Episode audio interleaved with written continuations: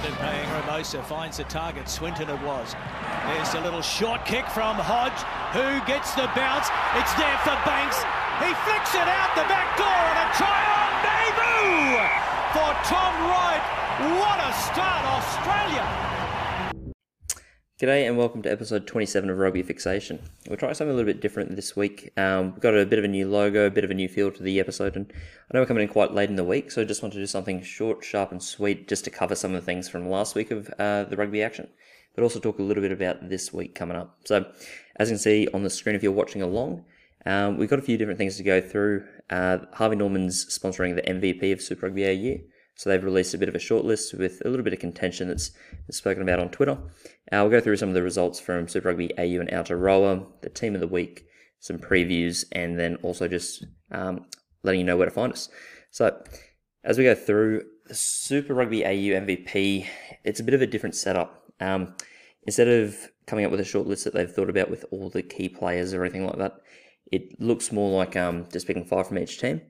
And, you know, to the credit, they are 5 players that have done pretty well for their team, but just a whole lot of them not really super well thought out. And when you look at that list, you could whittle it down to about, 5 to 7 genuine contenders, and some other players that have done well in parts. But one of the things that stood out, I think, was they were talking about players that have played or started every match. And just going through the list, we can see Tim Anstey, he's, I think, started 2 games with 1 on the bench.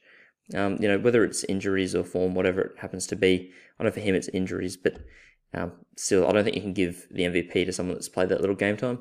Same as players like Izzy Parisi, who have missed, massive chunks because of suspension, and then Seru Uru, who isn't on this list currently, but only because Reg Roberts cut on Twitter and complained that Fraser McWright wasn't in there, which is pretty crazy given he's probably one of the form players of the comp, so he's since been replaced. So just a few of those things. Rob Carney as well, just not really getting that much game time in there. But I think for me, it's pretty hard to go past James O'Connor.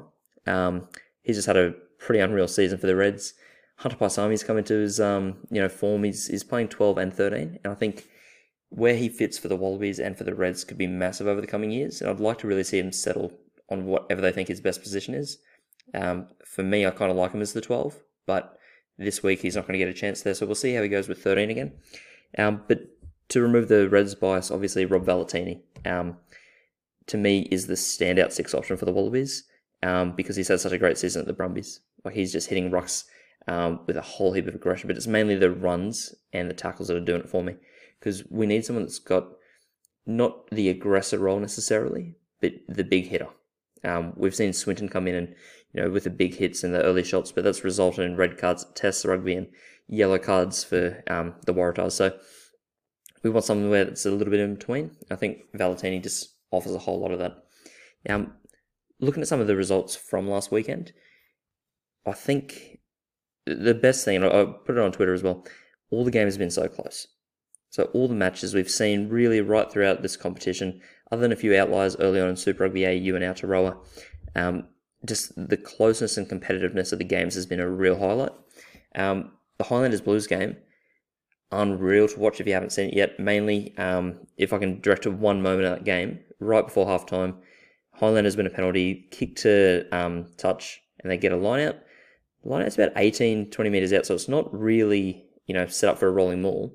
But that was never in Tony Brown's intention. They set up this perfect running line for Pūnivai, who runs in this awesome try.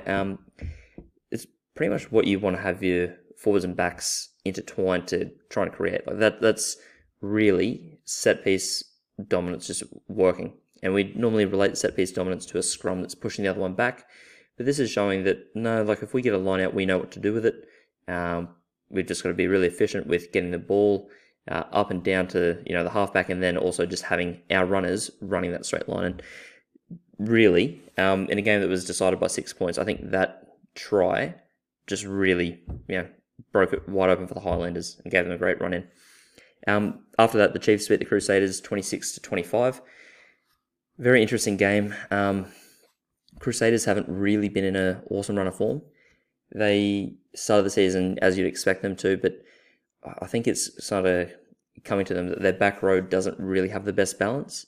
Obviously playing Tom Sanders at 7, he's a great player, but I don't think he's necessarily an open side.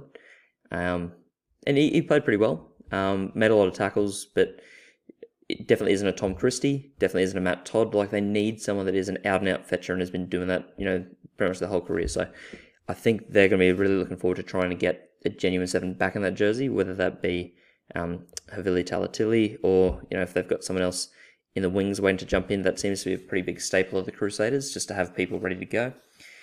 One of the moments I think that stood out, when we look at that Crusaders scoreline, obviously you can't ever, you know, go back and look at, oh, well, this action in the 50th minute was what sealed it. But Richie Mo'unga had a shot at goal that was pretty, you know, straightforward. It was about 10 metres to the right of the post and just sprayed it because he just rushed through it. And, you know, when you think that it's a one-point loss, sure, it's hard to go back to that moment and, you know, say that is why they lost. I don't think that's why they lost, but it does really show that you got to really make every moment count, be really, I guess, invested in each moment, because that is a straightforward kick for someone of his calibre, especially because that's probably the thing that Richie Mo'unga has been improved on the most this year is, you know, he was always a great attacking player, but would often, you know, coming up with some less than desirable kicking stats. But he's had a lot of games this year where he's got, you know, 100%. So I think, not to pin the blame on him, but when D Mac is playing at 10 opposite you and, you know, kicked all 6 of his goals, I didn't miss one. And when it comes down to just a really simple kick like that, you'd probably look back and think, you know, could we have done more, or should I have taken more time? I don't want to question the intent, but, like, you got to take those moments seriously. And in a match where they've already rested Sam Whitelock and Cullen Grace, 2 All Blacks, you can't really be seen to be doing things, you know, quickly or rushing them or taking it lightly. So one little takeaway from there. The other thing is they've got 2 All Blacks wingers and they touch the ball a combined 9 times. You know, they need to get the ball out to them all. And as we said with the back row, they don't have the best balance with the back row, much the same as they don't have the best balance in the back line because they're putting their best players in there. But David Havili's done a great job at 12, but is a better fullback than he is a 12. And then same with Leicester Fainanuku. He is a great running player and a really good wing and a damaging runner, but again, not a 13. And when he's only playing half the match and you're putting another inside centre on the field and Dallas McLeod, it's hard to strike that balance of just getting all the right players you need and getting players that actually perform those set roles as opposed to just being freakish athletes, which they've got no shortage of. But I should credit the Chiefs because they played really well. Their back row is amazing. Finally had the return of Lachlan Boshier, which is huge for them because he's, you know, an All Black and waiting is just lethal with ball in hand, but also a good, you know, ruck presence. So I think his inclusion was really vital. And Luke Jacobson's just had a standout season. So I think with them linking up a little bit, I know they won't have Jacobson this week, but you can see quite a nice combination building with that Chiefs back row, even without All Black skipper Sam Cane. If we look to the Aussie conference, the Super Rugby AU sides had 2 really close games again. Western Force versus Waratahs, that was just an unreal game. Probably my game of the week, just because I love drop goals. And I got very excited to see the Donaldson, you know, conversion, which was a drop goal, because, you know, like, a young player hasn't started a game for the Waratahs before, and, you know, when the ball's not doing what he wants on the tee, just the composure to strike that drop goal so well from so far out was pretty impressive. But then I think also just the composure of Domingo Miotti, the Force fly half, just to knock over his drop goal as well. I think it was 15-10 at that time. And the intelligence to see the situation, realise that we've had a lot of ball, we're not really moving forward, we're up by 5. If we get a drop goal, that, you know, extends out to be able to try. Just those little things like that that I think are really clever, and I'm surprised more teams don't do it more often. The example that I think you should always harken back to and think, maybe we could implement this a bit more, is that 2019 Rugby World Cup, where the Wales game against the Wallabies, they got the ball back off the kickoff. It was 30 seconds in and Dan Biggers straight in front. They've had no ball, so he just knocks a drop goal over because he can, and suddenly 3-0 and we're under pressure, 30 seconds in. So different situation here, but just that same just ability to recognise, oh, you know, I am right in front, not doing much else, how about we just knock this over, get a bit more pressure on the scoreboard and see what we can do after that. So full credit to the Force for winning that one. My brother Curtis isn't joining me on this one, but he would be pretty devastated, I think, at the result. Very close to the Tars getting their first win. And we'll wrap it up with the Rebels and the Brumbies. Tough game to watch if you're a Rebels fan, just because, you know, their leader and best player, Matt Todd, just that ridiculous cover attempt to try and get the ball back. It didn't really look like he was sprinting much to it. He's a very experienced player. Should know how to clear the ball out, or at least, you know, conceal the ball somehow, and just, you know, boots it straight into Josh Kemeny. Yeah, I just hope he's bought him around a beer after that, because that was, you know, a bit of a shocker. If we look through the team of the week, the Aussie Conference, I'm really liking the look of this, because all the teams are getting a bit more exposure now, and a bit more representation in this. So Angus Bell's come back looking great. I put Fletty Kaitu in there, even though he's got a pretty controversial try. I just thought he is improving quite a lot. And in a round where none of the hookers really blew my mind, I thought he's just doing enough to, you know, show that steady improvement. I still wanted to work on the line-out. The stats aren't super reflective of how good the line-out ball was, but, I mean, if that's a confidence booster for him, all the power to him. Santiago Medrano gets his first mention in here. We've also got Caden Neville and Sitaleki Tamani, two unreal players that, you know, even though they're both over 30, and a decent bit over 30, they're playing really good footy. And I wouldn't mind either of them partnering Luke Anselakai Loto and the Wallabies back, just to get that sort of experience head with them. Rory Scott, what a debut for the Brumbies. Like, just looked absolutely unreal in that 7 jersey. And partners down with Swinton and Valetini. We've got Joe Powell and Ben Donaldson in the halves. I just thought they both had really great games. Joe Powell's probably been close to the form halfback of the competition. Like, he's just doing so much for that Rebels team. We got Tom Wright and Jordan Oluwafela on the wings, with Kyle Godwin and Izzy Parisi in the centres, and Tom Banks at fullback. So again, a lot of players that are coming back and getting a bit more recognition, you know, getting the name on that list more than once. And for the Kiwis, we got Aiden Ross, Cody Taylor, who came off the bench and is still probably the best player on form at the moment. Angus Tauvau on the tight head, with Naitoa Akui, Bryn Evans, Shannon Frizzell, Lockie Boshier, and Luke Jacobson. And then in the backs, Aaron Smith, Damian McKenzie at 10, Caleb Clark and Nani Pūnivai on the wings, with Nankervell and Leonard Brown at centre, and Will Jordan at fullback. So a few new faces, a few familiar ones, but all in all, just very, very solid teams coming through.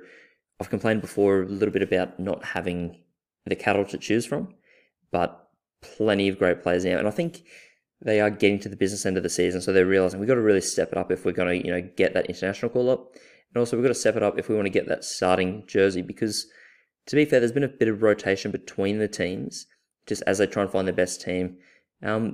Whether they're preparing for the finals of this comp or preparing for Trans-Tasman, in probably the cases of the Australian teams, there's some really nice form for some of these guys. If we look at the previews, Chiefs are versing the Hurricanes, and last time it was really close. Chiefs just edged it. I think I'll back them again. They're looking really solid. They're just a really nice run of form, but Brent Gatland hasn't won a game while starting. So he starts again at the 10 jersey. That'll be interesting to see how he goes. And Luke Jacobson misses out at the number 8 jersey, with Peter Gus Sowakula coming at number 8. So he's a big ball runner as well, so they're not going to lose too much there. Force versus Reds. This was a really close game last time at Suncorp. Bit of a fortress for them at HBF Park in Perth. I wouldn't be surprised to see the Force get an upset here, but as a Reds fan, I'll not say that I'll jinx it too much. I still think the Reds should win it, and I'd love for them to get the unbeaten season. On paper, they probably should, but this Force team, they've really impressed. I don't think it should be understated just how impressive this side is at just doing a really good job of understanding and analysing what they need to do to beat teams. The Crusaders versus Blues again. Both teams in a really poor run of form, and I think Crusaders are going to win it, but really whoever loses this one is in a really dire position come the finals, because it looked for all money to be a Crusaders versus Blues final, but now there's a little bit of room to move, and whether they can actually get back to the top will be pretty interesting. And lastly, Waratahs versus Rebels. I said it last week and I was just off. I think Waratahs are going to win this one. I don't think they're going to go into Trans-Tasman without a win. Look, I don't really mind who wins out of them, but the Tars have just built really, really nice over the last 3 weeks. They're trying to atone for the start of the season, which I know they're going to be so upset that, you know, they've had those record losses for the fans. But playing back at home, a lot to prove, and they'll want to build a bit of confidence going into Trans-Tasman, knowing they can't make the finals. And that does us. Just scraped in for the amount of time I thought I might take. Consider a new logo here. We'll start plastering that over at Twitter a little bit more. I'm hoping to put a bit more of this on YouTube, but stick around, stay tuned, and get in touch on Twitter.